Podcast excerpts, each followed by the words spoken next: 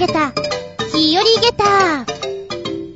その141、1月19日、昨年末からずーっとやりたいなぁと思っていたことがある。些細なことなんだが、バッティングセンターに行きたかったわけなんですね。多分2、3回やればそれで満足すると思うんだ。でもなんか無償にやりたくてさ、うちの近所にはバッティングセンターがあるんですね。珍しいことに。で、実は、毎日仕事に行っている新宿もバッティングセンターが近くにあって、その話をしたらそこに行けばいいじゃないですかってことだったんだけど、そうなんだけどね。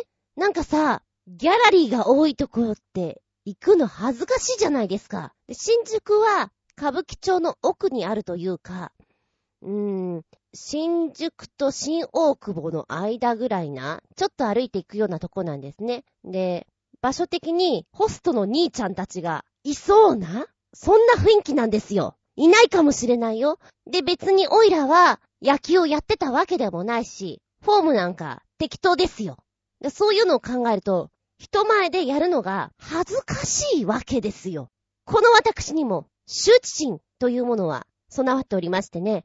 うーん、やりたいけど、ちょっと新宿のあそこはギャラリー多すぎて、嫌だなぁ。って場所なの。で、うちの近所のところは、見たことはないけど、まあ、混まないんじゃないの？っていうぐらいなんか、ひっそりとしたところにあるんですよ。という風に見えたので、土曜日に行ってみたわけです。ちょっとね、こう、運動がてらにバッティングセンターと思って行ったらね、うん、結構、本気の人がいて、あ、う、うん、ご、ごめんね。ごめんねって思った。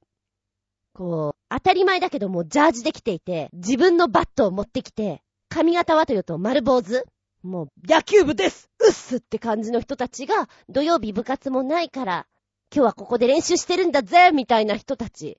元野球部とか、あと、現少年野球部に入ってるとか、そんな感じの本気の人たちがいっぱいいて、とてもとてもこの何普段着のおばちゃんが割り込めるような空間ではなく、めんなさーいと思ってそのまま出てきました。壁には、まあ、プロ野球選手が来たんでしょうね。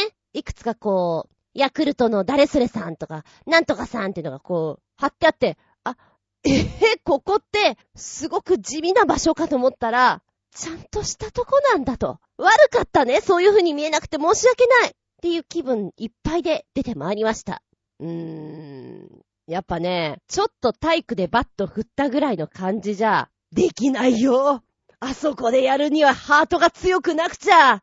まだまだです、私。そんなことを感じた土曜日でした。皆さんは週末いかがお過ごしでしたか？ってな感じでしばしお付き合いくださいませ。お相手は私。そうだな。気軽にバッティングセンターで楽しむっていうのができるのは、ラウンドワンしかないかもしれないな。あつみじゅん。どうぞよろしくお願いします。行かなきゃこの番組は、ちょあへよ .com のご協力へて放送しております。いやー、日曜日のレッスンがちょっとコンクールからバタバタしていて、びっくりたまげった自分。先週、鬼のように疲れてしまって、もう何もしたくないと思ってしまったぐらいです。とはいえ、持ってるコマ数は6コマで、今までも6コマというのはやったことあるんですけど、なんでしょうね、体調なんでしょうか？すごく疲れてしまって、本当にもう、はぁ、もうダメだ。もう、もはやこれまでじゃってな感じで、ご飯もね、だいたい日曜日は、松屋で牛丼とか、マクドナルドとか、吉野家とか、そういった類ばっかりなんですね。まあ、案の定、今日もそういうご飯だったんですけれども、先週は、あまりに疲れてしまって、9時18分には布団に入ってしまいました。で、病気の時にはね、えー、そのぐらいに寝て、ちょいちょい起きながら調子を見るっていうのはあると思うんだけど、なんか疲れていたらしくて、一回12時ぐらいに起きたけどもめんどくさいやと思ってそのまま寝てしまいまして、朝起きたら、なんだろうね、寝すぎてしまって頭がボケーっとするというか、重いというか、ないですか？やっちまったな感がとってもありました。毎週日曜日これじゃきついなと思って、今日はですね、だからレッスンの合間に栄養ドリンクをグビと飲みまして、あと、チョコレートたっぷりめのチョココロネをお昼ご飯に食べて栄養補給しまして、今なんとかやってますね。ほんと先週びっくりした。こんなにエネルギー不足になるかと。で、あの、栄養ドリンクって結構気休めドリンクと言いつつも、飲んだら大丈夫という、なんか安心感があるみたいでね、今日はこのまま頑張れそうな気がします。来週はどうなるかわかりませんけどね。あれかな？そろそろ陽明酒とか飲んで頑張らなきゃいけない感じかしら？皆さんは疲れをどっ、どっ、どっと感じることはないですか？そんな時は無理しちゃのんのんですよ。なんだか、日曜日慣れるまで、ドタバタです。またもやドタバタ劇場、始まり始まり、ってなもんです。ああ、そういうわけじゃないんだけどさ、この前の、この前の140回目、取り残し分というか、たんだけど収録に載せられなかったのが、まあ、いくつかありまして、コーナー的に。ごめん、今回そのまんま使っちゃうから、なんだかちょっと、ん？っていうのがあったら、堪忍堪忍やで。じゃあ次行ってみまーす。メッセージタイム。最初のお便り、コージアットワークさん。お邪魔します。らっしゃい。デビットボーイが遠くに行ってしまいました。自分でもびっくりするくらいショックです。ルーリードが行ってしまった時よりも、トミー・ラモンが散った時よりも、ショックだったことに驚きました。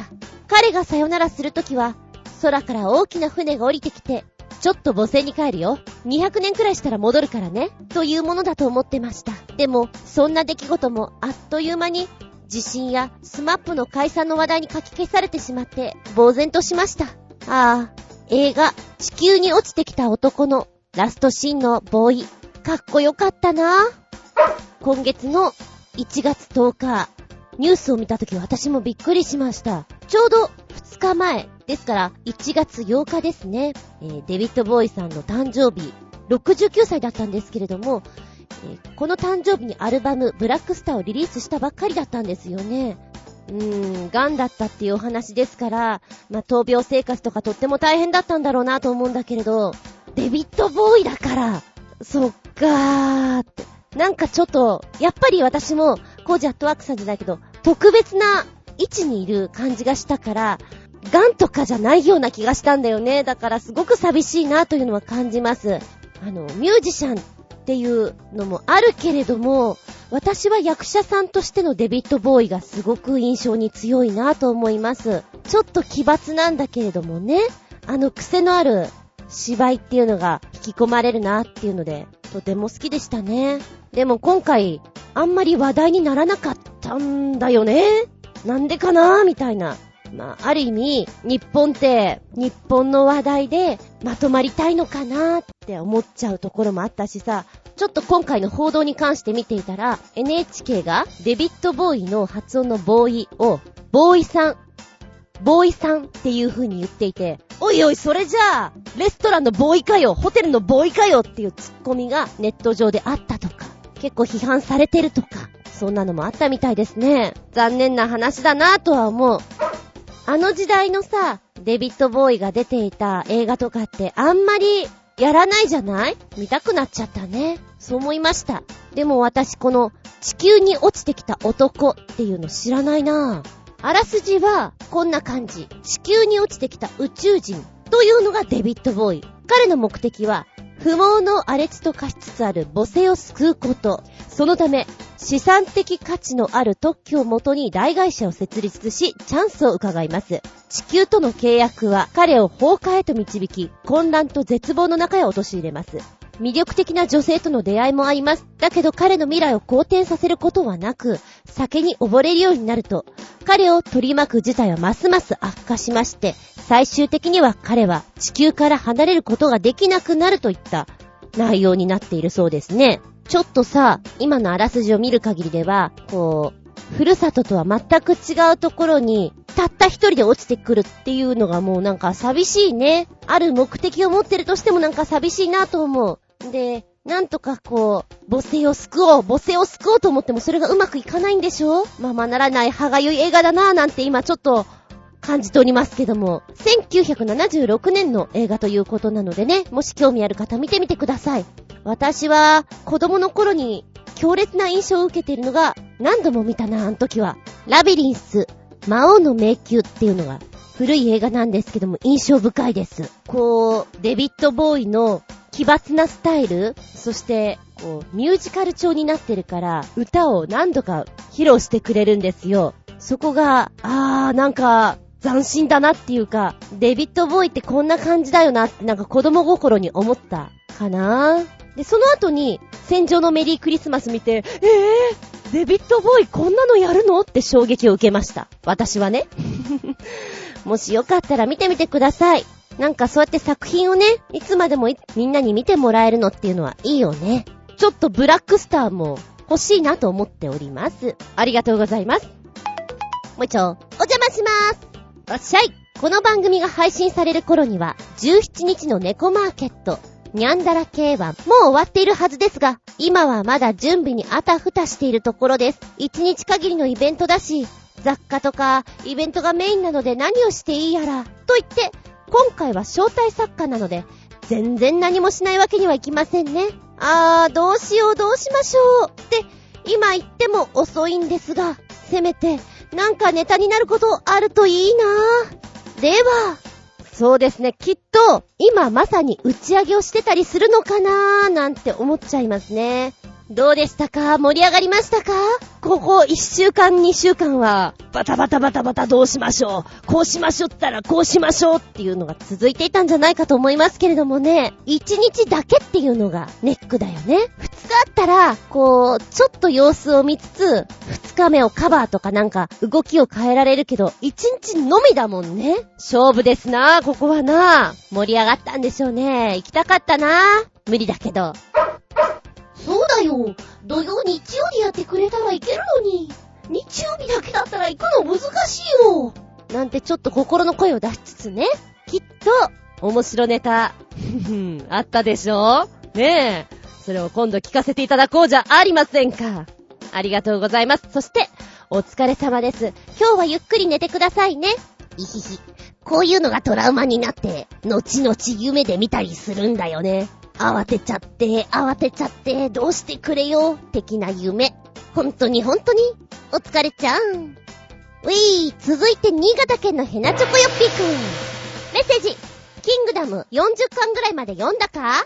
今日は機嫌がいいから、お年玉プレゼント、進呈 じゃんじゃんじゃーん。じゃんじゃんじゃーん。明けましておめでとうございますいただきましたお年玉プレゼント嬉しいんだけど。えっと、39巻まで読んだかな？この年になりまして、お年玉がいただけるとは、ほくほく、嬉しゅうございます。うーん、女子は好きじゃないかもしんないけど、男子は結構これ好きなんじゃないかなって話かな。みんな読めばいいのにって思うよ。ちなみに今は、あの、お正月に銀座のママアンチで借りた漫画がね、ドドンとあって、まだ、まだ途中しか読んでないんですよ。桂正和さんの Z マン。これ持ってけ持ってけって言われて、20巻ぐらいあんのか？あと他のも25巻ぐらい借りて、ドサッと借りたんだけども、私別にこの漫画を知らないからね、あ、なんか持ってけって言うんだったら持ってくって、なんかごっついときたなと思って読んでたら、面白いです。で、桂正和さんって子供の頃に、うーん、ウィングマン？とかテレビでやっていてね、ジャンプ読んでた時にも連載をやっていて、なんか変身する系なんですよね。だから確かに Z マンっていうから、なんか悪と戦う変身漫画的な軽いものかなと思って、ちょっとギャグ要素がある漫画なのかなと思っていたら結構重くてですね、楽しめます。読むのちょっと時間かかります。借り物だからさ、早く読んで返さなきゃーと思うけど、全然読み進めないわ。まあ、合間、合間にそんなことをやっております。やったね。でもこのお年玉嬉しいな。堪能させていただきます。ごっつんです。ヘイヘイ。これを聞いてるあなた、お年玉と呼ばれるもの、最後にもらったの、いつかな？覚えてるかな？ちなみに、今日ちびっこにお年玉の話とかちょっと聞いてみたらですね、お年玉あるよ貯めてるの !7 万5千円とか、13万5千、ちょっと待って、ちょっと待って、ちょっと待って。君たちあれだよな。まだ未就学児だよななのに。ああ、なのに、なのに、なのに。お年玉だけでそんなにもらえるってどういうこと？ですか？ですか？って質問したくなりました。私が子供の頃、ええー、未就学児？まあ、5歳、6歳の頃なんてもらった記憶が、もらったのかな？もらったとしても、たかだか1000円、2000円じゃないのかな？今だから物価も違うからなんだろうけど、すごい金額もらってるみたい。子供いる人、大、大変だね。クリスマスからお正月にかけて大変だ。と言いつつ私は、この時期、おいっ子には一度も会ったことがありません一度もですもうすぐ彼は、高校生になります そろそろ何かプレゼントしないといけませんね、おばちゃんは。今まで文化、うーん。いやいや、大変な話です。ありがとうございます。びっくりたまげた、ぶちげた話、いちご。いつもはたまげったーな話しておりますけれども、今日はたまげた食べ方をしようと思う。私の今、目の前に、ストロベリーが3つあります。そして、ご飯ですよもあります。そうです。前回教えていただきました、いちごにご飯ですよ、ちょいとつけていただきましょうってやつね。合ってるよね、コージアットワークさん。海苔の佃煮、でしょ？久しぶりにいちごを買ってみた。これどのぐらいつけたらいいのかな？たっぷりめかな？こんなにさ、つけることないよね。うーん。どうでしょうね。よいしょ。いただきまー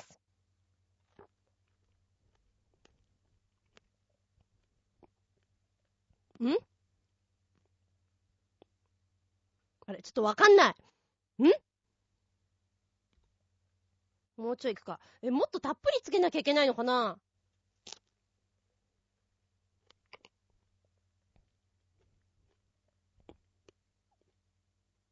これ何の味になるの？若干私、味音痴なところがあります。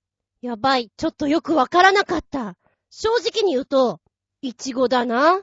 ご飯ですよだなって、こう口の中でそれぞれに主張しています。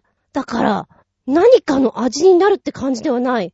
私がバカ舌なの？もう一回やってみるべき？ちょっとたっぷりめ？じゃあ、たっぷりめに行ってみようか。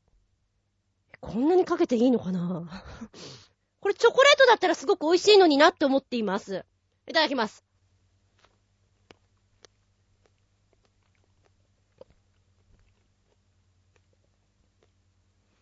うーん。今ね、ご飯ですよ。だいぶ多くしたの。そうね。まずくないけど、別に一緒に食べなくていいかなっていうのが感想でしょうか。で、今ついでにね、正解どっかにあるのかな見てたんだけど、らしいものがなくてですね。で、結構皆さんイチゴでさ、リゾットにしたり、炊き込みご飯作ったり、冒険してるんだね。そこにびっくりたまげった。で、若干さ、いちごって酸味が強かったりするじゃないですか。で、ご飯ですよって醤油系の和風な味？お漬物っぽい感じっちゃ感じかな難しいよ、これ表現すんの。もしかしたら、何かに引っかかるのかもしれないと思いながら、いろいろ食べてみてるんだけど、わかんないな。正解何？ま、話のネタにはねーって感じかな。じゃあ、ついでに、びっくりたまげたいちごとこんなの。ランキング。第10位い。ちごとクリームチーズオムレツ。ほら、見た目がとっても愛くるしいでしょ？ふわふわのオムレツの中からいちごちゃんがニョキッと出てきたよ。第9位いちごカレー。ライスの中にもいちごまぶしちゃって、辛いんだか甘酸っぱいんだか。これでも、レトルトカレーで見たことあんの、いちごカレー。おいおいって思ったんだけど、実際、東京都台東区駒形の方にあるカフェラティーノさんで名物いちごカレーとして売られてるようです。これちょっと食べに行った方がいいかな見た目とっても可愛らしい。デザートですよ。見た目はね。第8位、いちごご飯まんまです。えー、っと、いちごを炊飯器に入れてご飯と一緒に炊き込んで、そこまで酸っぱさも際立たず、色が鮮やかなので、これお弁当に入れてったらさ、どうしたのって思うだろうね。あ、お母さん、梅干しと間違えたのかなって。ちょっとお弁当箱開けるのが怖いかな。でも、結構さっぱり食べれるみたいよ。えー、第7位。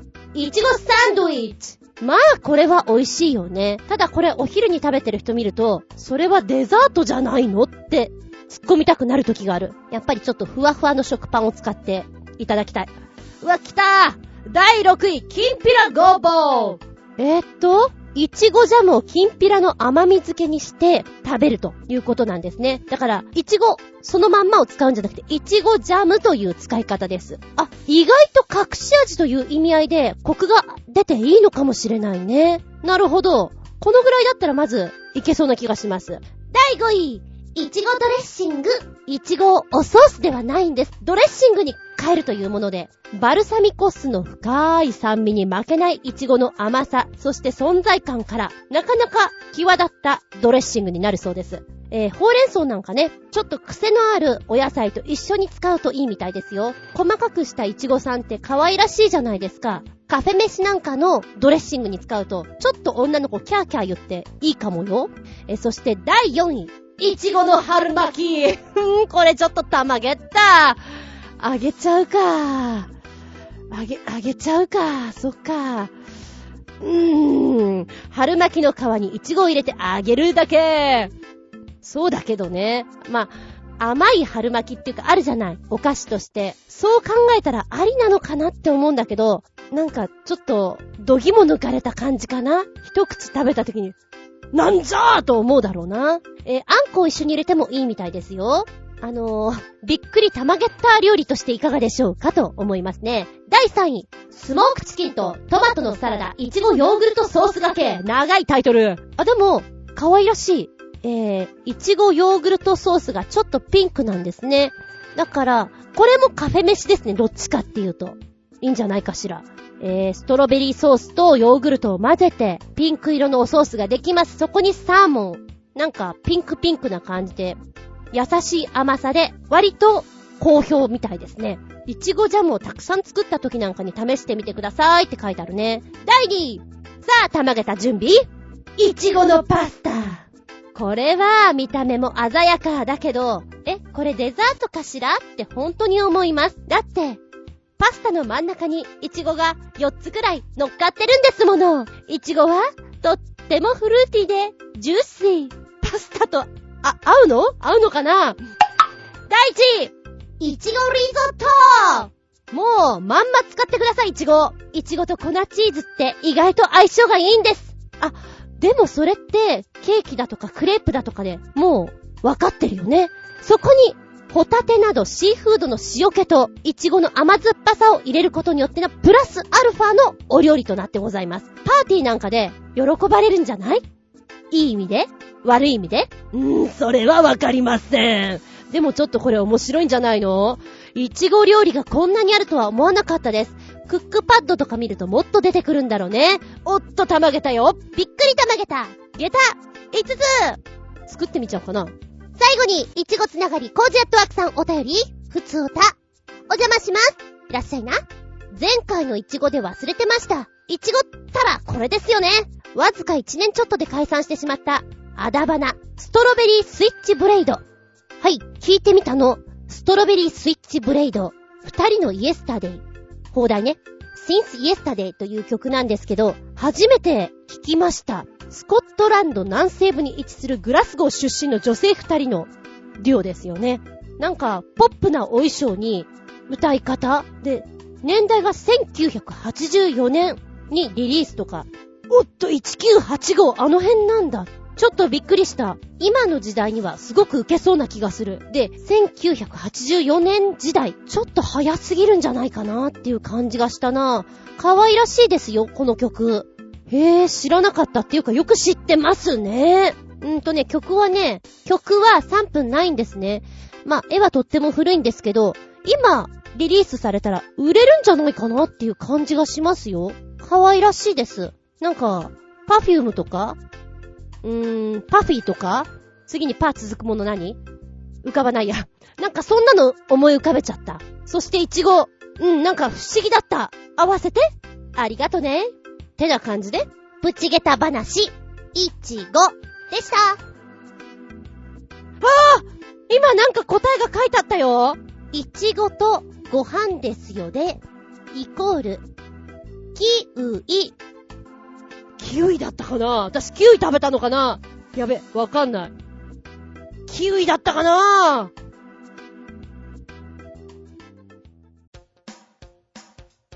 お便りに参りますよ。新潟県のヘナチョコヨッピーくんメッセージ。スーパーマリオの曲に歌詞って？こんな曲、カラオケで歌いたかないよこの曲に歌詞つけるなんて、無理がありすぎだろうかっこ笑い。で、その曲、最低です。かっこ、不愉快になるほどひどいなかっこ閉じる。ということで、つっけてくれました。なにスーパーマリオの曲って何なのさ？みんな、カラオケ行ってるかい？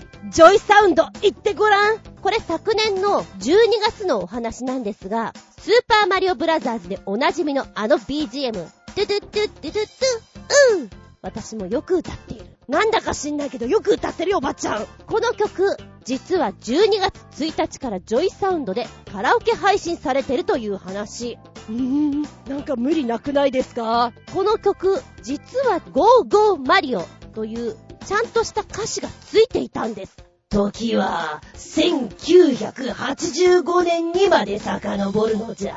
当時やっていたラジオ番組、小峰高尾のオールナイトニッポンでのことじゃった。スーパーマリオブラザーズの BGM に、リスナーから募集したら歌詞がついてんの。ここでボーカルに謎の歌手、プリンセスピーチ名義で谷山ひろ子さんが歌ったんじゃ。ちなみに、1985年に発売された攻略ビデオ、マリオの大冒険、こちらに収録されて、2008年には、オールナイトニッポン40周年を記念したトリビュートアルバム、オールナイトニッポンエバーグリーンの収録曲としてもリリースされたんじゃ。昔々の話じゃがの。どのぐらいの人が覚えてるかわからんがの。って話なの。まあ、1985! ちょっと前のテーマでこれ使えたじゃん知らなかった、知らなかったよ。初めて聞いたよ、この歌。はい。今回のカラオケ配信では、背景映像としましては、懐かしのマリオシリーズ18タイトルのゲームプレイ動画を採用しております。見ていたらやりたくなるよ、絶対に。だけど、だけど、この歌はちょっと、痛たたたたたたた、痛い痛い痛い痛いよ。痛い、もう痛い、ごめんなさいって感じかな。なんかすごいから、パワフルです。カラオケ屋さんに行かなくても結構聴けるみたいよ。まあ、ネットでもあるしね。えー、この楽曲は対象機種、ジョイサウンドマックス、ジョイサウンド F1 のほか、ニンテンドー 3DS、Wii U をはじめとして家族向けカラオケサービスでも楽しめますので、お家でパパやママ、歌ってごらん。なんか切なくなってくるよ。歌詞がまたすごいから。で、この記事の他に、まあ、歌を一曲聴くことができるのも教えてくれてるんですね。いやいやいやいやって感じかな。頭の中で、私の小人が全員出川さんのコスプレをしてですね、やばいよやばいよって言ってる感じかな。まあ、聞いてみたらわかる。で、途中でセリフがあるのもまたすんごいね。もしかしたら、ピーチ姫が歌ってるんでしょ？ね、話の中では。ちょっと声のトーンがさ、ユニークな方というか可愛らしい方というか、癖のない方に声優さんとかね、歌手さんとかに歌わせたらまたちょっと色が違って面白いかもしれない。なんでしょう。眠い時に聞いたら、なんかこの痛みで 目が覚めてくるっていう感じかなこう聞いていると、え、なんでそうなの？え、な、なんで？どうしてどうして？ってすごいツッコミを入れたくなります。ある意味面白い。ある意味力が抜ける。そんな曲です。いやー、びっくりたまげったこの曲に歌詞つけるなんて想像できないじゃん。1985、恐るべし、恐るべしマリオだありがとうございます。たまげった下駄5つ、リンゴン続けてもう一丁。新潟県のひなちょこよっぴーくん。メッセージ、ネタもないので、世界の甘いお菓子類らしいよ。どれもこれも一口食べて具合悪くなりそうだ。おや、どんなのでございましょうか？ポチリとな。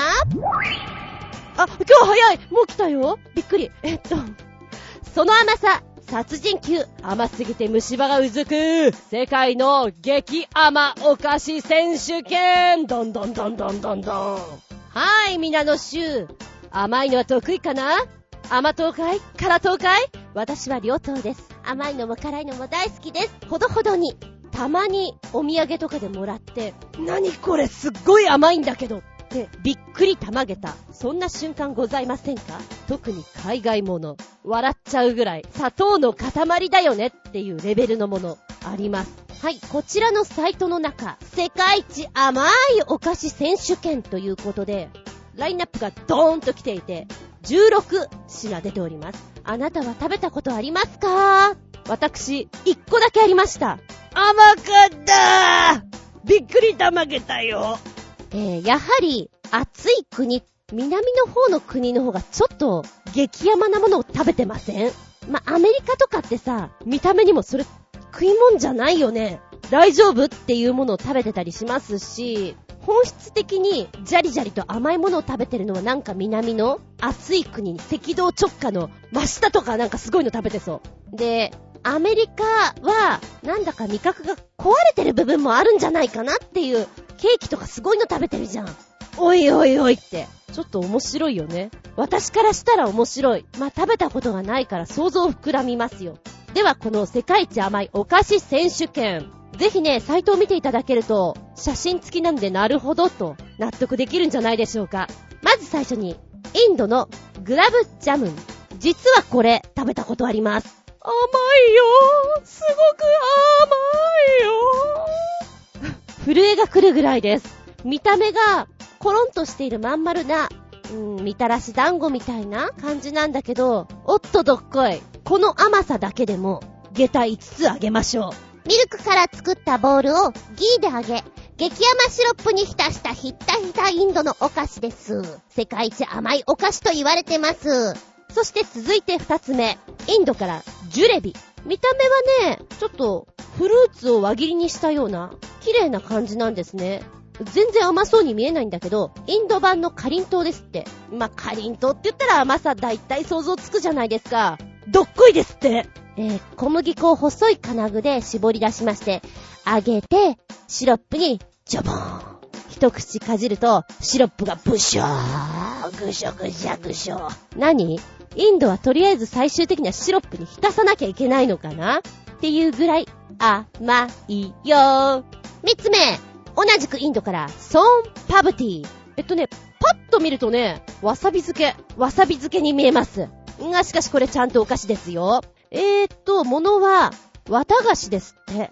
口の中でふわっと溶ける不思議な食感、ミルクとカルダモンの味だということなんですね。あれ、こんなの韓国にあるよね。飴を、飴細工を細く細くふわふわにしたのを粉にまぶして箱に詰めましたみたいな。あるある。それに近いのかなうん。今度はシロップに使ってないんだね。食べるのが難しいみたいです。四つ目に、トルコから、バクラバ。えー、これ写真が出てないんだけれど、検索するとすぐ出てくるんで、見てみ。全然甘そうじゃないの。ただのパイじゃんって感じなんだけど、これもね、死ぬほど甘いみたい。パイ生地にナッツを挟んで焼き上げてまーす。シロップに出したお菓子。うわ、また浸しちゃった。ジャブジャブジョボジョボだ。五つ目、同じくトルコから、ロクム。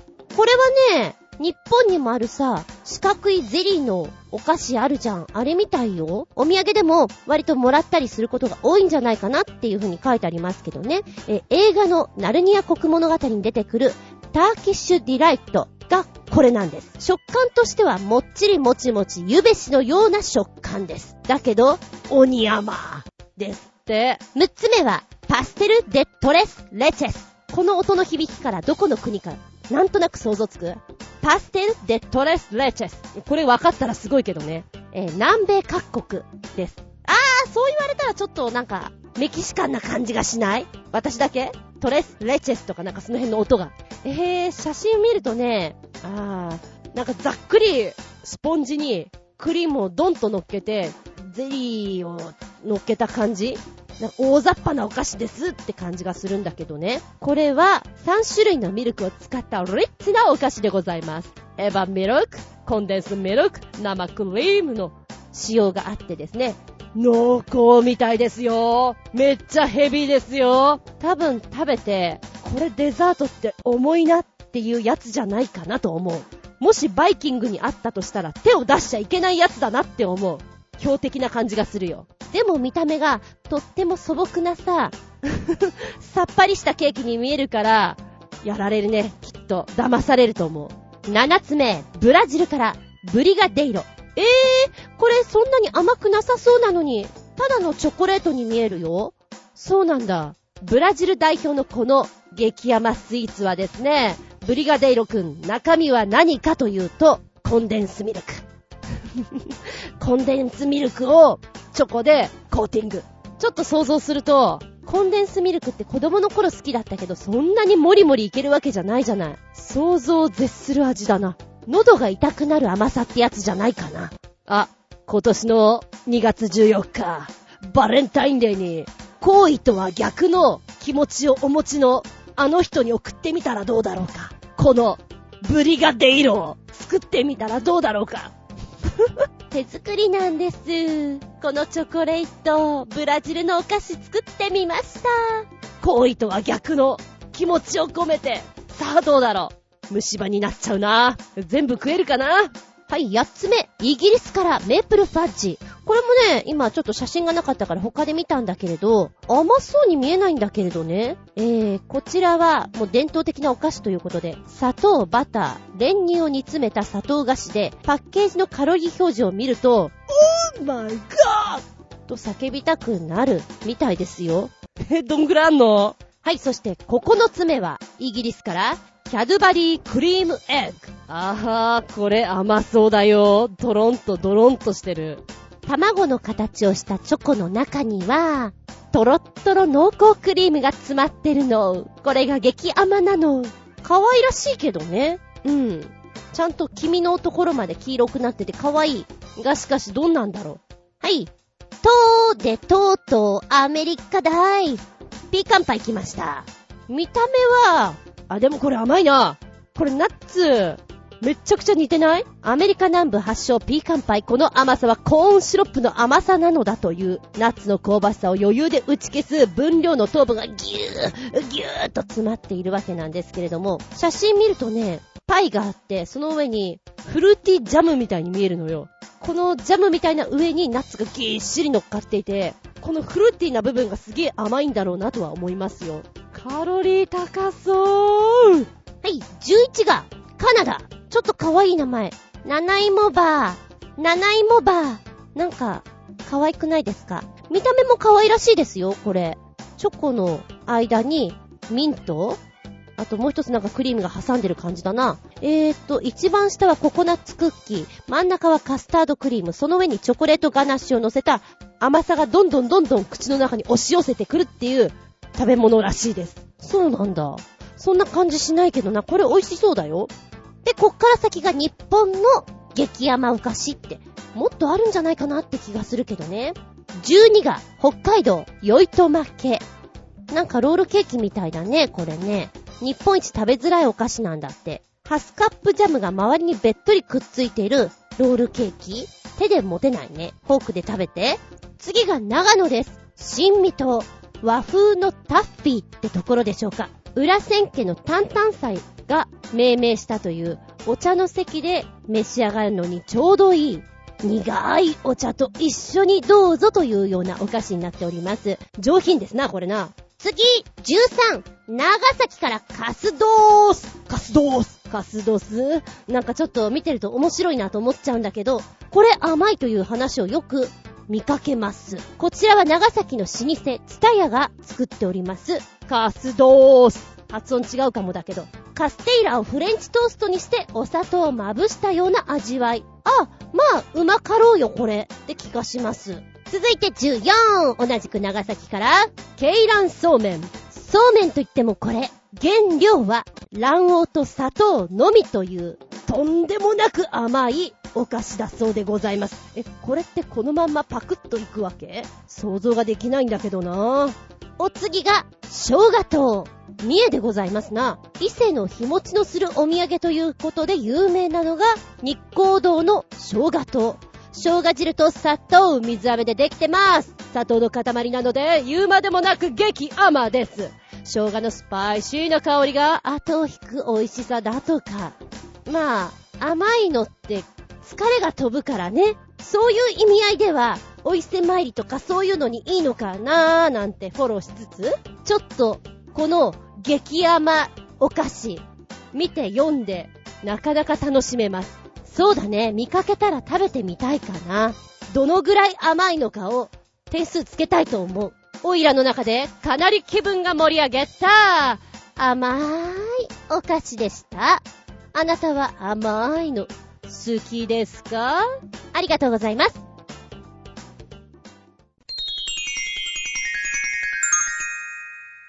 シシピンアウトタイム。今回のテーマは、特殊能力でございます。というのも前回教えていただきました、一部の人間が持つと言われる特殊能力のお話、3本立て YouTube を見てからですね、あ、こういう話も面白いなぁと思ってやってみたわけなんですよ。まあでも、こういう能力を持ってると、面倒っちゃ面倒なことも多いみたいですよね。信じる信じないは別として、例えば、霊能力、霊がいるいない、感じる感じないも、なんか、ない方がきっと幸せじゃんだって色々気づかないしって思う人と、そういう力がある人っていうのは、いつでもどこでも見えてたりするわけでしょ？気苦労も絶えませんよね、きっと。まあですが、いつものことなんできっと、慣れすぎてしまって、もうなんか、変にドキドキすることもないんでしょうけどね。まあ、ちなみに私は、びっくりするぐらい平凡です。平凡な人間でございます。ああ、一個、すごいなって自分で思うのは、人の名前が覚えられないっていうか覚える気がないすでに中学校の時には、努力することを諦めました。別にいいや。覚えなくても、クラスメートがだいたい40人前後いるかと思うんですが、まあ覚えなかったよね。そうね、学生の頃なんかは、当たり前だけど、学ランに、同じような髪型、背丈もほぼ一緒じゃないですか。なんでしょう。私の中で見分けるカテゴリーがないというか。だから中学校の時はほんとね、覚えられなかったなぁ。高校になったら、私服校だったので、だいたいこう、紫系が好きな人茶色系が好きな人緑の人みたいな。そんな雰囲気で覚えてましたね。でもね、人の顔が覚えられないっていうのは、結構多いみたいです。まあ、本当に、軽いものから重いものまで色々症状はあると思うんですけれど、悩んでる人がいたらそれは大丈夫。そういうのはあるから悩みすぎると、なんでしょうね。自分で苦しくなるから、そういうのがあるんだと知った方がいいかなと思う。で、周りの人でも、なかなかこう、挨拶しなかったりさ、反応が悪かったりする人いるかもしれない。もしかしたらそういう人が当てはまるかもしれないよっていうのが、今ちょっと書いてあって、なるほどと思った。ブラッド・ピットさんも顔を見てちょっと認識するのが苦手な人なんですって。本当に重い人になると、総合失認というものになってきて、病気の一種になってきてしまうんですけれども、今ね、総合失認という言葉を私初めて知りました。なるほど。でも日本人ってさ、あんまりこう、個性を前に出してくる民族じゃないじゃないですか。おとなしいというか。だから、会社に入っても、スーツを着て、同じような動きをしてると、ちょっと見分けがしにくいと思うんだよね。だから、あー、ちょっと覚えられないな、なんだろうな、なんだろうなって悩む前に、もっと気楽に考えてこう。だって、みんな区別しにくいんだもん。それはしょうがない。変に悩んじゃう方が疲れちゃうからね。と私は思ってる。そうね、人といっぱい会うお仕事なんかの人は、名刺の裏に特徴をいっぱい書いてるよね。やっぱこう、人に見せられるような特徴の書き方だと、インパクトが薄いから、見せられないぐらいの特徴を書きなさいと聞いたことがあります。どのぐらいひどいことが書いてあるのでしょうか？ちょっと興味があります。うん。あと、私にはないんだけれど、よく女性なんかは、こと細かに記憶して、あの時あなたはこんなこと言ったじゃない。というようなことをしっかり覚えてると言うじゃないですか。あれもすごい力だなと思う。何かこう、脳の中にさ、深くこう、刻み込む何かがあるんだよね。で、割かし男性はそれが苦手と言うじゃないですか。で、私多分そっち寄りなんだと思うんだけど、まあ、案外、じゃあ仕事でね、物を覚えたりするのが得意でしょうから、秘書官とかいいんじゃないですかってやってもらったとしても、自分のことじゃないから、こう、すらりと記憶の中に入ってこないかもしれないしね。じゃあ、ここでメッセージいこうかな。コージャットワークさん、特殊能力。お邪魔します。いらっしゃいな。私の場合、自分に特殊能力があるかというと、考える限り、特に何もないようです。人に見えないものや聞こえないものを見聞きする能力。そんなのあったとしても、ないことにしておかないと大変なことになります。人よりたくさん食べることのできる能力も発揮しちゃうと脂肪とエンゲル係数がすごいことになりそうです。どうも私には通常の能力の範囲内で感じ取ったことをなんとか自分なりに形にすることぐらいしかできないようです。うわぁ、凡人だうん。でもきっとそういう人が多いんだよ。あでもさ、大食いの人、発揮しちゃうと脂肪とエンゲル係数がすごいことになりそうです。そうなんじゃろうね。うん。あの人たちの食費は一体どのぐらいいっちゃうんだろうか。お米は、1ヶ月にどのぐらい買ってるんじゃろうか？気になるところです。ちょっと見せていただきたいです。金銭水筒帳な。どんなもんじゃろうかと。なんでしょうかね、特殊能力って憧れるなーって思うけれど、実際面、あなたに特殊能力を授けましょうって言われて、どれが欲しいですか？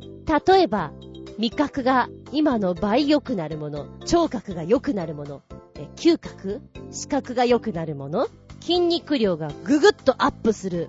そんな力、いろいろあると思うけど、どれにしますかって言われて、うーんと、普通の生活する上で、やはり基盤は普通の生活だから、目が良くなりすぎてもちょっとね、えっと、嗅覚、あ、嗅覚もなんか世間はいろんな匂い漂ってそうですし、なんかちょっと苦しくなりそうだし、何、何かなと本当思っちゃうんじゃないかな。若干こう筋肉量が増えたりって楽しいと思うけど、ほら、日常生活からはみ出そうな勢いじゃないですか。で、多分、高く飛べたり、速く走れたりっていうのは楽しくなっちゃって、やりすぎてしまって、あの人、おかしくないって噂になってしまって、大変なことになるんじゃなかろうかと。まあ、そう考えると、暗算とか、記憶力とか、そっちが優れてる方がいいのかな？なんてちょっと思っちゃう。で、またちょっとすごいの、あ、これ、玉ゲッタなーと思ったのが、やはり特殊能力的なね、もので、この間ちょっとご紹介したかな、直感記憶という見聞きしたことを写真のようにそっくりそのまま鮮明に記憶する能力という力ですよね。大人になるとこの能力がなくなる人が多いそうで男女比は同じ。で、訓練することによって後天的に取得することができないと言われてるこの力。直感記憶。あのー、ヘリコプターに乗ってるんですよ。でね、テロップが一切出ないで英語だったんで、なんでしょうかと思ったら、ヘリから街を見てるんですね。で、後でそれをコマコマコマコマって書いてるんですよ。ちょっと怖いよ。そこまで再現できるかっていうのは。だって、だってちょっとじゃん？ほんと見てるの。頭の中どうなってるの？って思っちゃう。面白い。あ、あれもすごいなと思うのが、携帯模写が得意な人。あれは特殊能力じゃないかなって思う。観察力が優れてんだろうなと思って。やっぱ中高なんてさ、授業をそんなに聞きたくないから、みんなボケーっとしてたりするじゃん？先生の口癖とか、よく見てたりすると、上手い人、上手だよね、真似するの。よくそんなの見てたなって感じることありましたもん。で、携帯模写ともう一つ、生体模写ありますよね。生体模写は、やっぱり声優さんとかで、山寺孝一さんすごいですよね。私の中では富永ミーナさんもすごいなと思うんだけれど、やっぱ子供の頃ってディズニーが好きだから、ドナルドがこうやってクワクワクワクワって喋ったりするじゃない？あれを、ああ、あの人なんだっていうのを気づいた時の衝撃たるや。すごかったね。タバゲッターゲッターって感じで。まあ、そんなところから行くと、あれ、ボイスパーカッションやる人、あれもすごい能力だと思うの。何あれ？なんでそんなことできんの？って思うの。ポン、ポッコン、ポッコンと。ずっとやってんじゃんちょっとかっこいいよね。馬が走りますとか、真似できないんだけども、歪めでこう走ってく、タカタッタカタッタカタっていうやつとか、F1 のうーんっていうこう、全然真似できないよ。や、やろうとも思ってないけど、そういうのとかが、すっげーな、楽しくなっちゃう。まあ、あれはね、訓練してる賜物なんだろうけど、能力だなって思う。それが、できる人っていうのは、ある意味一つの能力なんだと思う。あはまあ、それを言ったら、ものすごい練習されてるかと思いますけど、腹話術師一国堂さんは大好きで、たまげったって感じです。今テレビで見ないけど、どっか営業行ってるんですかね？海外とかね。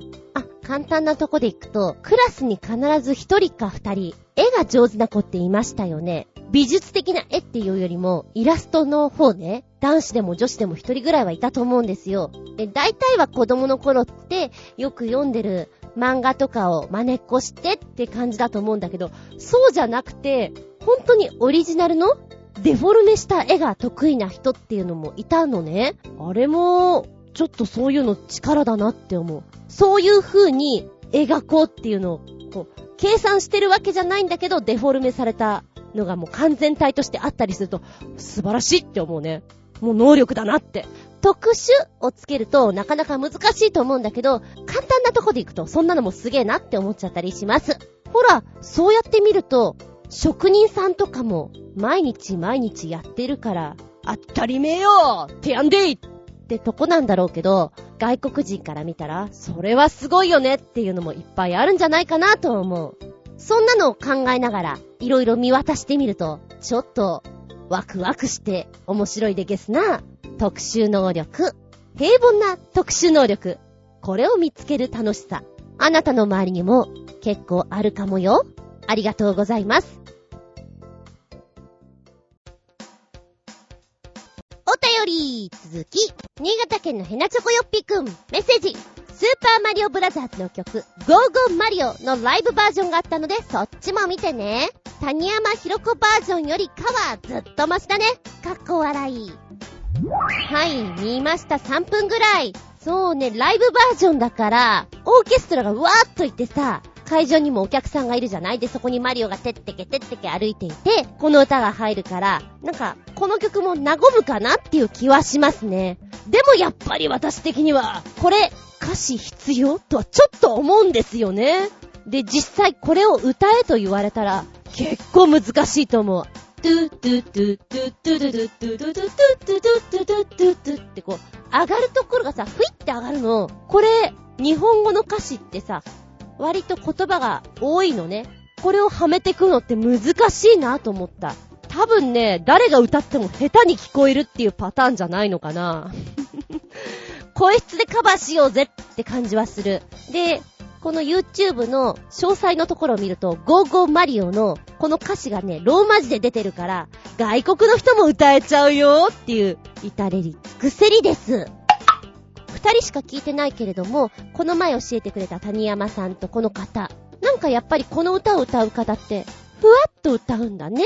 そういう方を選ばれてるのかなこれはね、いっぱい練習してもなかなか上手くなるのが難しい曲じゃなかろうかと思い、挑戦してみたくなる曲ではあるかも。えー、ちゃんとね、あの、語りの部分もローマ字で書いてあるから、外国のお友達も、これを見ながら、ゴーゴーマリオ歌いますよ。面白いね。はい、ありがとうございます。はい、じゃあもう一丁、新潟県のヘナチョコヨッピーくん、メッセージ、ネタもないので、こんなハンコが発売されてますが、前にも似たようなのなかったかにゃー、つうことなのね。さて、どんなハンコでございましょう。ガッとポチッと押すと、お、これかわいいな私の番組にこう教えてくれるハンコって言ったら、まあ、あの柄が多いですよね。愛くるしい猫のイラストが連打できますよ。猫の絵がついた印鑑。これはデフォルメが効いていて、私の中では結構好きな感じの絵です。イラストいっぱいあるなぁ。うーん、これかわいい。私の中では F が可愛いいと思うんだけど、こう、ハンコの中いっぱいにこう顔があってっていうのが可愛いい。F と K 可愛いいなぁ。M も可愛いけど、おー、これは、欲しいこれいいなぁ。だいぶ好き。こちらの気まぐれわんぱく甘えん坊。猫の数だけキャラがある。猫の印鑑、猫のハンコ。ハンコ自体は、水牛さんですな、使ってんの。黒水牛の印鑑なので、しっかりとした作りになっております。印鑑自体は3000円。猫のイラストも選べて、フォントも選べて、サイズも選べますと。そしてこれに合わせた、何？ポンポン押せる、手肉がもう組み込まれてるキャップレスハンコ。こちらが1500円。だから便利に使おうと思うと4500円かかってしまうけど、けど、これを持ってるとかなり気分盛り上げた。なんだかんだこう、ついついハンコを押してしまいたくなるんじゃないかと思います。かわいいなぁ、これなぁ。猫の印鑑は本当に色々あるから、チェックはしてるんです。で、私も猫は好きなんだけど、うーんとね、リアルな猫よりもデフォルメされた猫が好きなんですね。だから今回の猫のキャラはとってもいいと思います。かわいい。もう欲しいなぁ。また印鑑買っちゃうかなぁ地味にずんこ先生、今5つぐらい印鑑使ってるかな？もうなんかのどっかを探れば印鑑出てくるよみたいな状態にはしています。えー、ありがとうございます。今見ていて気分盛り上げた欲しいでやんす。三連ちゃん、新潟県のヘナチョコヨッピーくんメッセージ。甘いものの話の続きですが、凄まじーく甘い人工甘味料の話。ネオテームというのが今のところ世の中で一番甘いものらしいね。まあ昔からよく聞くサッカリンは有名だよね。なんか人工甘味料のことを人の健康面に対して極悪人扱いしてますが、これだけ世の中に復旧、浸透してるってことは、マイナス面は多々あるとしても、安価で甘くてカロリーゼロというのは魅力的なんだろうね。タイトルがこれ。恐怖道人工甘味料。人体と生態系を破壊。発がん性物質生成。アレルギー発症の恐れ。また、こうやって書くとさ、じゃあ何食べればいいのって思わなくもないんだけど、まあ大げさに書くのがこういうのは主流だからね。今じゃもう人工甘味料というと、いろんなものに入っているから、もはやもう使わないっていうのがナンセンスなんじゃないかなっていうところまで来てるんじゃないのかな。人工甘味料は体内で消化吸収されないためカロリーがほとんどないということ。清涼飲料水、アイスクリームとか、うん、ドレッシングだとか、まあまあ、カロリーゼロ、カロリーオフ、低カロリーと歌ってる食品の多くに入っているのが人工甘味料。で、メッセージにあったように、今はネオテームっていうのがいっちゃん甘いみたい。そうなんだ。名前からしたらサッカリンは、やっぱりね、よく聞くから知ってますよね。えー、人工甘味料2011年の国内需要はサッカリンが約90トン、アスパルテームが約250トン、スクラロース約100トン、これ噛みそう。アセスルファムカリウムが約350トン、ネオテームが約20トンとなっておりまして、こちら5種類が厚生労働省によって認可されている人工甘味料。で、ネオテーム今言った中では一番量が少ない約20トンなんだけれども、砂糖の約1万倍という甘さを持っております。だから使用量が少なくて、十分甘さが伝わるということで、こんな感じになってるんでしょうね。で、人工甘味料サッカリンは、痺れるような後味が残る人工甘味料って書いたんだけど、そうだっけ？まあ、一時的に発がん性が疑われたために、使用は禁止になったんだけれども、昨今、純度が高くなったことから再び使用が認可されているなんて書いてありますね。安価で入手しやすいところがやっぱりポイントなんでしょうか？アセスルファムカリウム、あ、綺麗に言えた。これと、スクラロースというのは併用してスッキリした風味が生まれるということから、清涼飲料水やガムに多く使われている人工甘味料。まあ、人工甘味料は砂糖と違って、カロリーがないとかそういう意味合いで好まれている、量が少なくて済むというところから好まれているわけなんだけれども、うん、実際のところ人体の影響もあるし、環境への影響もあるんじゃないかということで考えられている。先ほど、人工甘味料は体内で消化吸収されませんと言いましたよね。ということは、そのまんま尿になって排出され、というところからいくと、環境汚染につながるんじゃないのというところで問題視されてるみたいです。実際のね、今の下水処理場での処理工程の中で分解されないと、そのまま垂れ流し状態になっちゃうじゃないですか。ということで、人工甘味料は分解性のあるものというのが認可の大原則なんだけれども、でもまだまだ、うん、分解されずにそのまま行ってしまうものがあるようですよ。ちょっとそれってちゃんと考えなきゃいけないんじゃないんですか？という警鐘を鳴らしてるようですね。昔に比べたら、ゼロカロリーとか、カロリーオフとか、そういったものがすごく多くなったじゃないですか。やはり、人工甘味料のこうしたところと結びついてるんじゃないかと思うんだけれども、健康志向っていいよね？っていう反面、こっちも見とかないと、バランス悪くなっちゃいますよね。それは思います。で、私も今これを見るまではそれ知らなかったから、知らない人の方が多いんじゃないの？知っとくべきだよね。でも、うん、知るためにはもっと情報を流していかなきゃいけないだろうし、でも情報を流すにしても多すぎると拾えなくなるから、そこが難しいんだろうなとは思いますね。ちょっと考えさせられます。ありがとうございます。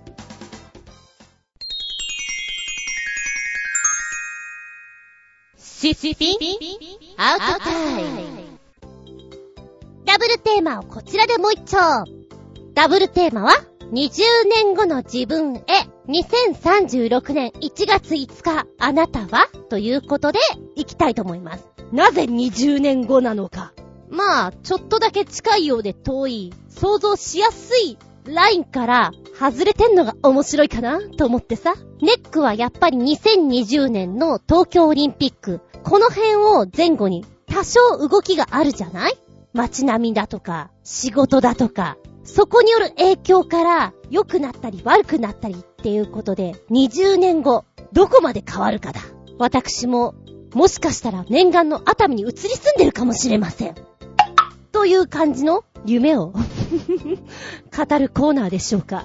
はい、ここでおったより、コージアットワークさん。20年後の自分へ、お邪魔しまーす。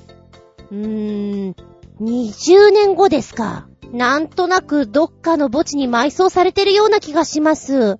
それも、食べ過ぎをこじらせてとか、石垣をよじ登っていて落ちたとか、猫のカリカリを試食して喉に詰めたとか、葬儀で死因を話すのが恥ずかしいような最後を遂げているんじゃないかと気がかりです。もし生きているとしたら温暖化して超高齢化した東京にまだ住んでるのかなぁモンゴルの平原あたりで猫を探してさまよっていたりしないかな？おーい平原に猫はいないと思うぞ温暖化しているなら、シベリアあたりに行ってみろよー お上手そうだね、温暖化しているならね、もっと北に行かなきゃだね。なるほど。そっちに行っちゃうか。夢があるな。コミカルでした。いいですよ。面白いですよ。ちなみに、コージアットワークさんはカリカリを本当に試食してそう。うん、モンプチはやっぱり軽やかだよね。シーバーは中にこう、入ってるじゃん？あれが美味しいんだよねって本当に知ってそう。正直な話、コージくん。君、試食してるかい？一緒にポリポリ食べてたりしないかい？今日はこれだよって。本当に食べてそうなんだけど、どうですか？美味しいメーカーとか見つけられました？あー、でもさ、20年後に日本じゃなくて、まあ日本はもう沈んでるかもしれないね。温暖化だったら、ジャブジャブの中に、こう、ね、入ってしまってるかもしれないんですが、大陸の方に行ってるっていう、なんか、広がりがあって、ねえ、いいじゃないですか。猫を追っかけて、世界猫歩きな状態じゃないですか。やっぱり自転車ですか？ねえ。だとしたらそこは自転車じゃないとね。ありがとうございます。本当にありそうな感じで面白かったです。そうだな、オイラはじゃあ、2036年1月5日でしょ？きっと、あと10年ぐらいしたら、あー、バイクってしんどいよなー。やっぱ車だよなーって思いながら、車を買おうかどうか迷ってるんです。だけど、やっぱ車高いよなー。運転自信ないしなー。そうだ大型バイクの免許を取ろうと思ってなんか知んないけどきっと大型バイクの免許を取るんですよ。で、やっぱ中面でフラフラしてるから寒いんだよね。大型でこうさ、ちゃんとカウルとかがしっかりしてたら寒くないんだよっていうわけわかんないこと言って大型バイクに乗ってツーリングとか行ってるかもしれない。やんちゃ人生をまっしぐらかもしれない。1月5日は寒いぞ、でも温暖化といっても事故らないようにしないとね。うん。安定性のある大型バイクに乗らなければ。あとあれだ。なんだかんだで、千葉の家が売れずに、私はそこに移り住んでるような気がしなくもない。もう一軒家だからいいやって言って、なんだか猫が増えているかもしれない。20匹ぐらいいるかもしれない。でも幸せ。大型バイクと猫のいる生活幸せ。畑でも耕すか。それも悪くないな。すがに今のバイクには乗ってないだろうし、今住んでるここにもいないとは思うんだけど、近所にはいるかもしれないな。気に入ってるから、子供の頃から住んでるから離れられないかもしれない。ちょっぴり自爆霊だから私。この土地が好きなの。離れたくないの。携帯とかも想像しない形になってるかもよ。そうだな20年後の自分に、ということで、うーん、言っとくんだったら、きっと、ここから10年、20年の間にネット環境とかすごい速さで変わっていくと思うのね。これになるべくついていかないとなと思う。もう乗り遅れたらずっと、そこに行けないような気がするから。なんか、ネット環境から一度外れてしまったら、早々に入り込めないような気がするんだよね。今はこういうキーボードとかを使ってるけれど、もしかしたらこんな形じゃないものになるかもしれないじゃない。だからなんか、ずっと使い続けてないと怖いなってちょっと思う。うん。20年後の自分へ、アンテナ張って生きてけよ。ってことかな。ありがとうございます。元気でソング、やる気でソング。取り残し分より、取り残してごめん。ばっかりだけど。ゴージャトワークさん。新年の歌といえば、お邪魔します。いらっしゃいませ。新年の歌といえば、もうこのライブバージョンに限ります。では、ということでつけてくれたのが U2 の October New Year's Day 1983のライブバージョンですね。曲の雰囲気がガラッガラッと2回ぐらい変わるかな？うん。一番最初にピアノのものすごいしっとりした曲の雰囲気が1分30秒ぐらいあるんですね。ここからボーカルに入っていって、もうちょっとしてから演奏が激しくなってくるのがね、あ、カラー変わるなと思って聞いておりました。で、演奏の中では、ギターとピアノ同時っていうの？一人でそれ両方やるのっていうのがあって、ちょっとね、な、分担すればって思ったぐらい、もう、もう一人誰かいない？みたいな。へーと思って見ちゃった。で、これ結構歌詞がさ、深いやつみたいだね。私はあんまりよく知らないのですが、このニューイヤーズデイは、ポーランドの民主化運動に貢献した労働者組織の連帯を歌った曲なの？ほうほうほうみたいな。全く私背景を知らないからさ、だからこう、和訳した歌詞が結構、うん、うん、深、深いな。深、深、深、深。違う意味の深々を感じておりました。曲の作りが段階的に変わるのって、聴いてる方も、わーって盛り上がれるよね。そういう意味で私はこの歌詞の背景とか内容をよく知りませんけれど、ああ、いいなって思います。はい。ありがとうございます。鳥の腰分より、新潟県の稲チョコヨッピーくん、女性ギタリスト列伝第8弾、超絶ヘビーメタルギタリスト、リエ AKA、スザク、後編ですね。この間3曲やりました。残り3曲。はい、ではこの間の続きから後編に入っての4曲目、Dreaming Eyes うなる七弦ギター。ボーカルは Dear。5曲目、メサイア。名曲。こちら、ボーカルがイブキさん。そして、6曲目につけてくれたのが、アクロス the Sky。女性スーパーバンドによるライブバージョン。前半の V の中で出してくれたのがライブバージョンで聴けますのでね、ライブ感とってもあります。4曲目、5曲目は、歌詞がとてもいいです。世界観しっかり持っていて、うーん、中学生の女の子は好きだなって思うよ。で、ディアさんの声は、あ、低めでちょっとかっこいい、なんかいいね、いいねって思って聞いてたのね。で、次の5曲目のメサイア、イブキさん。また特徴的な声なんですよ、低めで。少年っぽくて。うわ、なにこれ。二人ともなんかすごい特徴あるな、いい意味でね。で、しかもイブキさんなんとなくね、弾けない歌い方するの、すごく自分を壊さない歌い方をしていて、自分をしっかり持った歌い方をしていて、若干、宝ジェンヌみたいで面白いなと思いました。うん。で、ドリーミングアイズは、そうだね、歌詞をずっと読んでくと、元気出ソング、励ましソングっていう印象を受けますよ。翼折れても、夢にしがみついては思い描いている。未来の自分を心に強く刻みつけるの。悲しい過去さえ力に変えて、そして未来この手にって、すげえ元気出ソングの励ましソングだと思いません？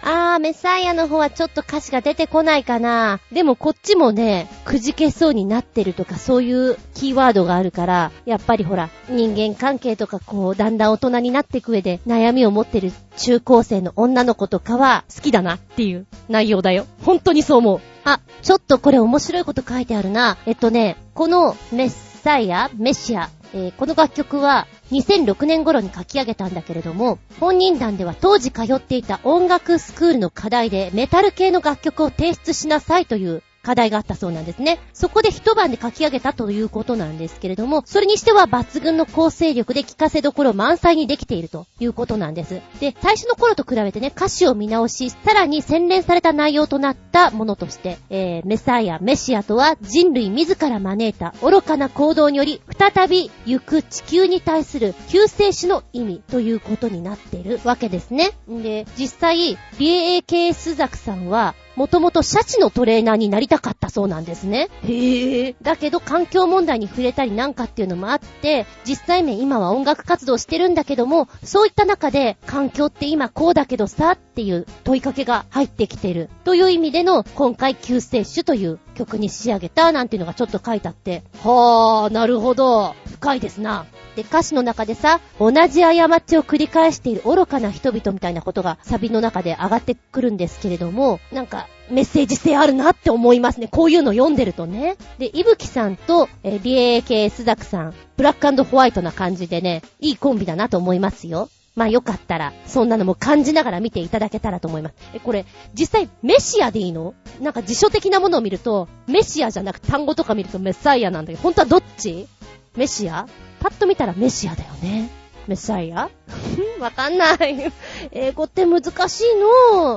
でもかっこいい曲です。ありがとうございます。そしてライブバージョンの方はね、やっぱり何度聴いてもなんか走り出したい青春っていう感じがいたしますよ。生で聴いたらもっとガツンと感じていいだろうね。はい、ありがとうございます。でもまだ取り残し分あるですよ。お待ちください。この番組はちょあへよ .com のご協力へて放送しております。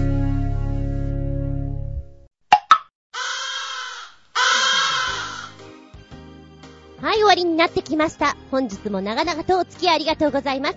次回は2月2日、下駄142。テーマは2月2日、2が2つ、2、2、2、2、忍者でござるニンニンがテーマです。なんか今自分でもちょっと厳しいかなと思いながらも、忍者の日、にーん、にん。ちなみに、今、あの、ちびっこの戦隊シリーズってあるじゃないですか。スーパー戦隊シリーズ。なんだかしだけど、タイトルは、手裏剣戦隊、ニンニンジャーなんだね。ニンニンジャーこのね、ホームページが、ちょっとふざけてるみたいな、まあ、マジなんだけど、ニンニンとかいっぱい書いてあって、ちょっとウケます。で、大抵こういう戦隊ものってさ、5人組じゃん？今一応5人いるんだけど、金色がいる。なんかギターみたいなの持ってる。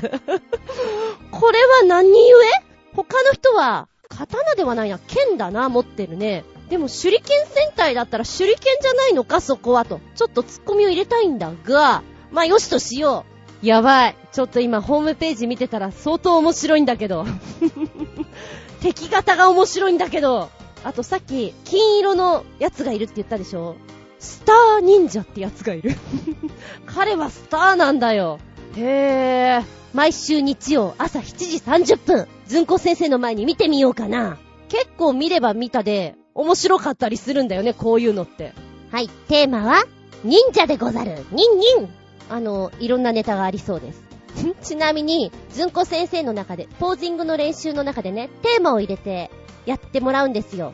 例えば、嬉しいポーズとか、スポーツをするとか、ドラえもんとか、いろんなポーズをやってもらうんだけど、その中でも割と人気が高いのが、忍者って言うでしょ大体そうすると皆さんの指をこう、縦にさ、つなげて、五郎丸ポーズみたいなのするの。でも中には、それは五郎丸じゃね？っていう人もいて、なんか面白いです。で、今、うーん、忍者ハットリくんとかやってないじゃん？あ、でもあれか、忍たま乱太郎とかか。あの辺で知ってるのかな？忍者を。なんとなく忍者というのが何なのかは知ってるみたいなんですよね。ちょっと忍者の真似とかさせたら面白い喋り方しそうだよね。うん、やってみようかな。ニンニンとか言うのかな、やっぱり。まあ、そんな感じで次回は、忍者でござる、ニンニンのお話でいきたいと思います。お便りは、チョアヘオホームページ、お便りホームから送っていただきますが、じゃなければ、パーソナリティブログの方にコメントを残しください。私のブログ、ズンコの独り言の方にメールフォーム用意してございます。こちらから入っていただくのも OK。直前になって、こんなテーマ募集だよっていうのを出します。そこにコメント残しでも構いません。直接のメールアドレスでも構いませんので、ぜひ、ネタお送りくださいませね。メールアドレスは全部小文字。Geta アンダーバー zun アットマーク yahoo.co.jp geta アンダーバー zun アットマーク yahoo.co.jp こちらまでお願いしますね。では次回は2月2日日付が変わるその頃にお相手は私寒い時はお家の中でフードをかぶってますちょっと変な人です。厚み純でした。見舞いくまい、話すまい、ずんこの話も、もうおしまい。さらばじゃ。みなのしゅーおまけのけ、口笛。ゴジアットワークさん、口笛の上手い人はかっこいいですね。私の子供の頃の記憶では、のっぽさんがかっこよかった。指笛とかもできるといいのですが、私の場合、指がベトベトになるだけで大きな音なんかちっとも出ません。口笛で合図をしたりする人もいるようですが、私にはできません。私の場合、アウトドアで誰かに合図を送る場合は、ミミズクなどの、ほうという鳴き声を真似ます。でもこれ、目立たないんですよね。ずんこさんは誰かに合図を送るとき、口笛を吹きますか？口笛は吹いて合図しないよ それちょっと、なんか面白いな えー、やるとしたらオーバーリアクションだよね。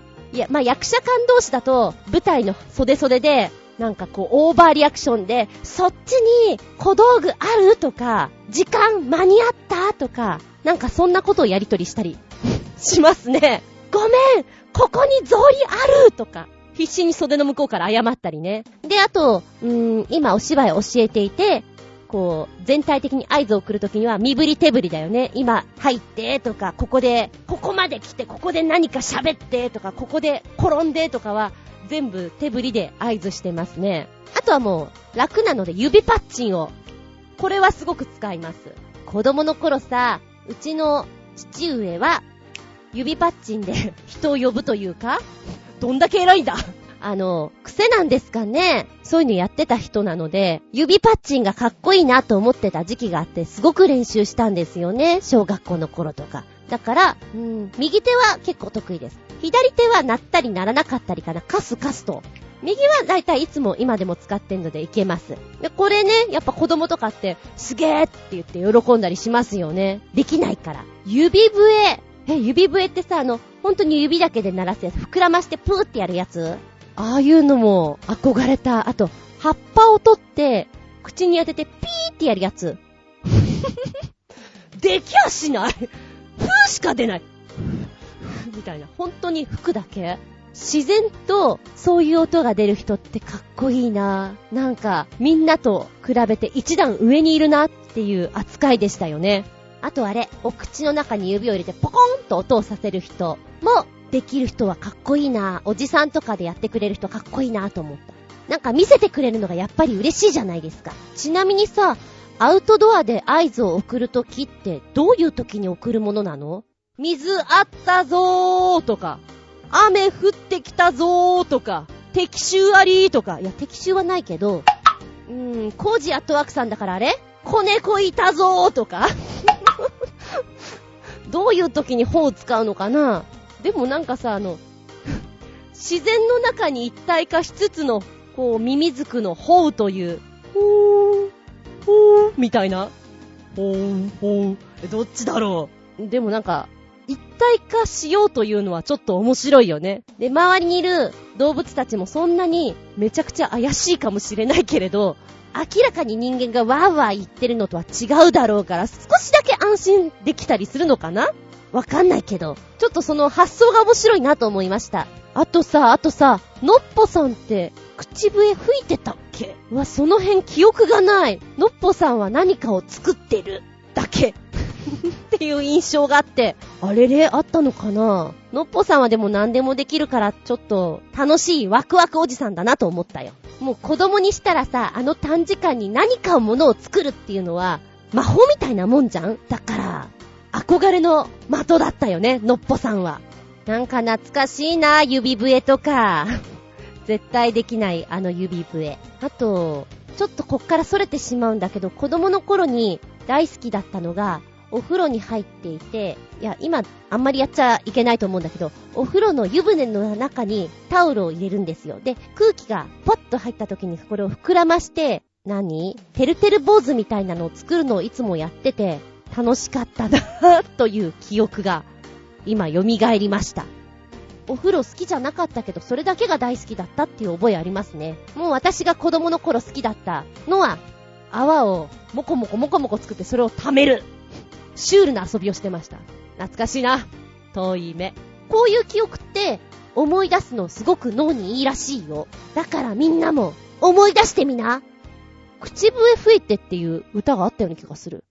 口笛吹いてっていう歌がなんとなく頭の中よぎったの。で、ちょっとネット検索したら、みんな仲良しっていう教育テレビの番組みたいなんだけど、恐ろしいくらい昔すぎて笑っちゃう。昭和だなっていう絵柄です。懐かしい。ありがとうございます。はい、続いてお便り。新潟県のヘナチョコヨッピーくん、口笛。メッセージ。迷信だというのは分かってるよ。でも、夜でも昼間でも口笛を吹きたいとは思わないな。口笛を吹きたいと思えるほど陽気にもならないしね。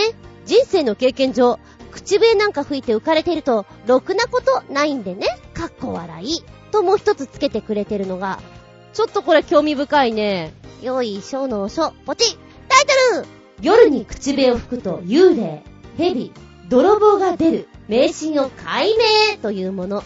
あの、ブログの中の1テーマなんですけど、よくできてますね。夜、口笛を吹くと、〇〇が出るというのは、いろんな言われ方があるみたいです。私はよく言われたのが、蛇が出るからやめなさい。他には、幽霊が出るからやめなさい。泥棒が出るからやめなさいと、主に3つあるみたいです。